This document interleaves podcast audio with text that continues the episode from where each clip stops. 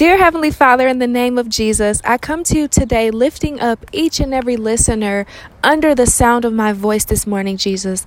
I ask, Father God, that you will meet them right where they are, Father God. Whether they are in darkness, Father God, or they're struggling, Father, to follow you completely, Father. I pray, Father God, that you will send them a community of believers who will uplift them, Father God who will not lead them back to their old way, Father.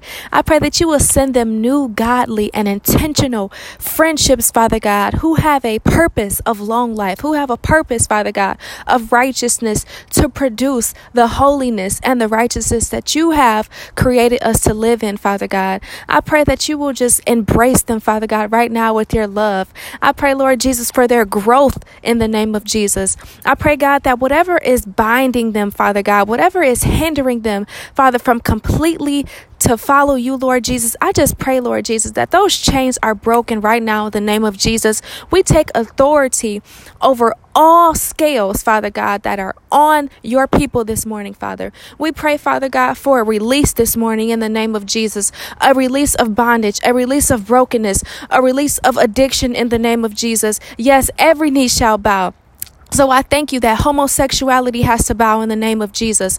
Ungodly friendships have to bow in the name of Jesus. Cancer has to bow in the name of Jesus. Whatever is hindering, Father God, your people from following you wholeheartedly, it all has to bow right now in the name of Jesus. So, Father, we give you thanks this morning in the name of Jesus on this awesome Friday that you have blessed us with, Lord God. We thank you, Father God, for establishing a community, Father, for everyone who is under the sound of my voice, a community of righteousness is being produced in the name of Jesus. God, we thank you for for peaceful friendships in the name of Jesus, for intentional and purposeful friendships in the name of Jesus. God, we thank you for doing a new thing, Father God. We thank you for refreshing our souls and refreshing our minds right now in the name of Jesus.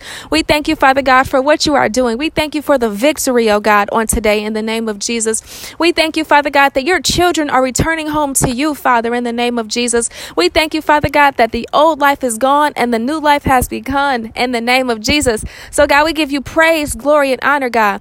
I pray that you will help them to walk after you, Lord Jesus. Help them to speak like you, Father God.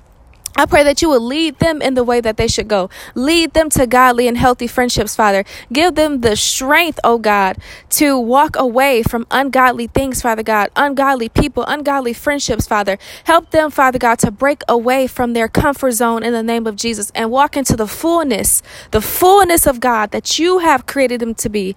In the name of Jesus, be blessed.